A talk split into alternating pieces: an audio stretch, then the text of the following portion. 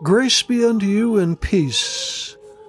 Number 210823, A Year with the Church Fathers. Ill gotten gains make wicked gifts. Can you buy repentance with the fruits of your sin? No, says Commodianus. God rejects gifts that come from the proceeds of your sin and injustice. Why do you senselessly pretend to be good by the wound of another? Because of what you give, another is weeping every day. Do you think the Lord does not see these things from heaven? One gives gifts so that he may impoverish another.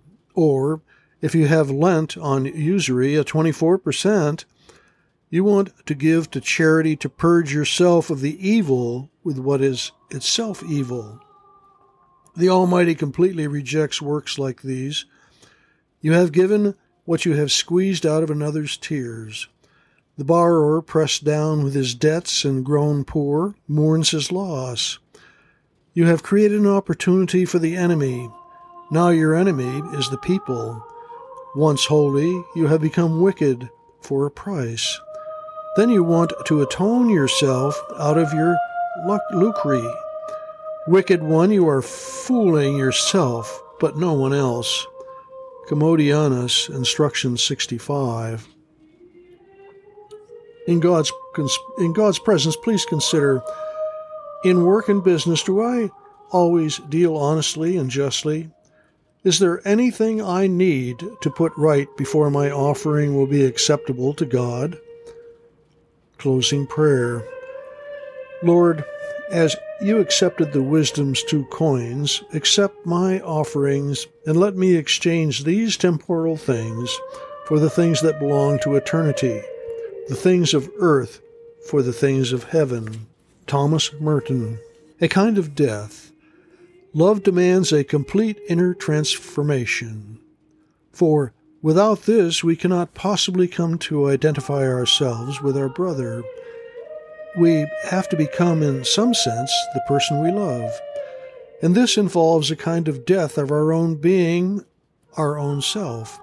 No matter how hard we try, we resist this death. We fight back with anger, with recriminations, with demands, with ultimatums.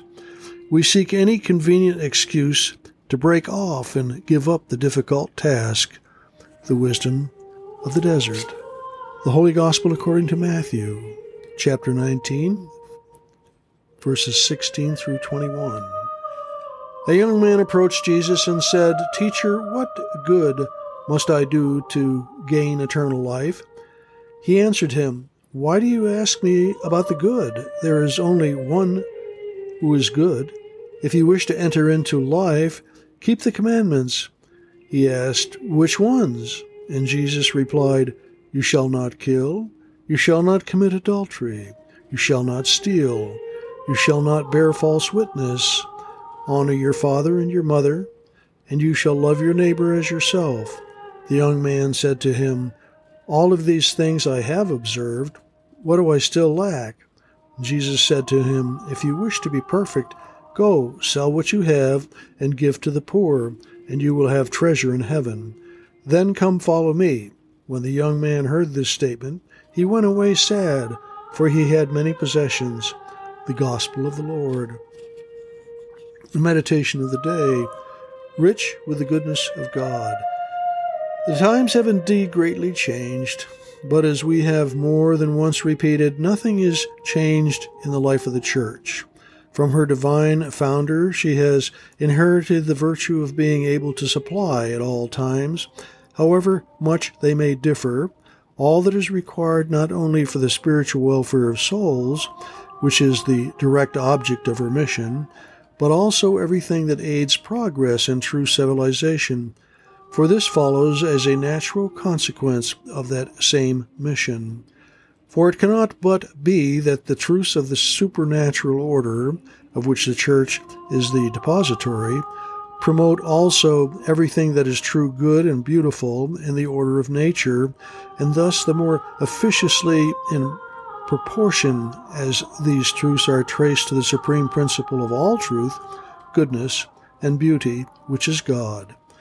Since our moral discipline, the divine Redeemer proposes as our supreme model of perfection his heavenly Father, that is, the divine goodness itself, who can fail to see the mighty impulse thence occurring to the ever more perfect observance of the natural law inscribed in our hearts, and consequently to the greater welfare of the individual, the family, and universal society. The ferocity of the barbarians was thus transformed to gentleness.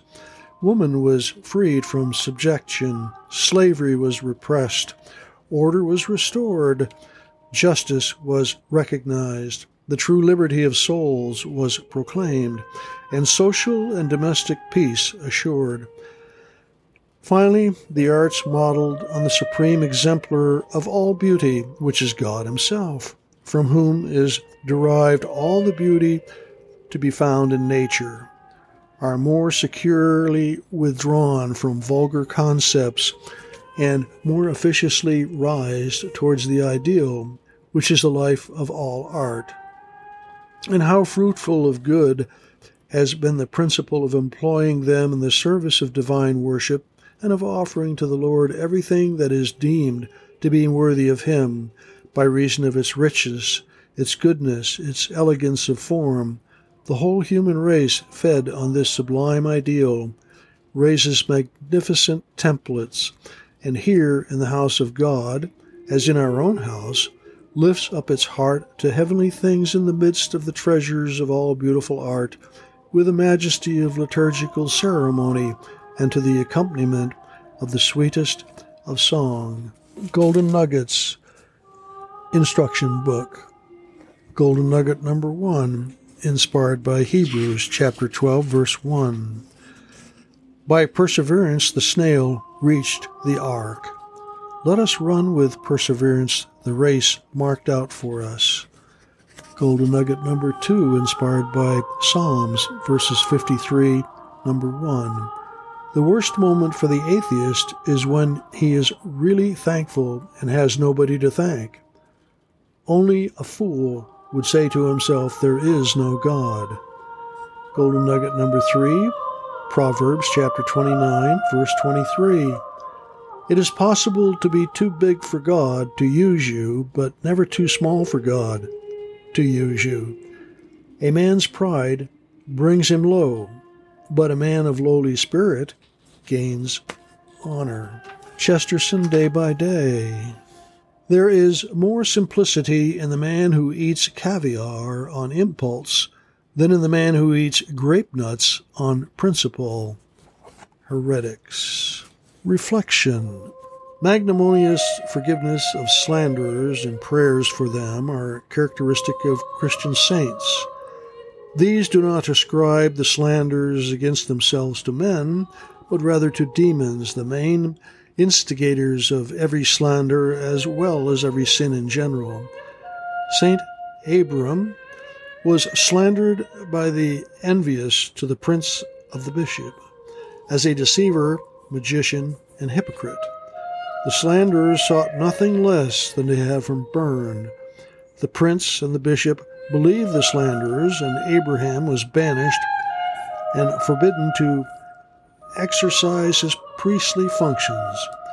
During the entire time of his investigation and trial, Abraham repeated the prayer of St. Stephen, the first martyr Lord, lay not this sin to their charge. Acts chapter 7 verse 60. Later it was proven that all the accusers against Abraham had lied. The infuriated prince wanted to severely punish the slanderers, and the bishop wanted to excommunicate them from the church. But the holy Abraham fell on his knees before the bishop and tearfully begged him to forgive them. Abraham did not want to return to his monastery or to exercise his newly restored priestly functions until his slanderers were shown mercy and released. Bible quotes that you should know before it's too late. May the God of hope fill you will all joy and peace in faith, so that you overflow with hope by the power of the Holy Spirit.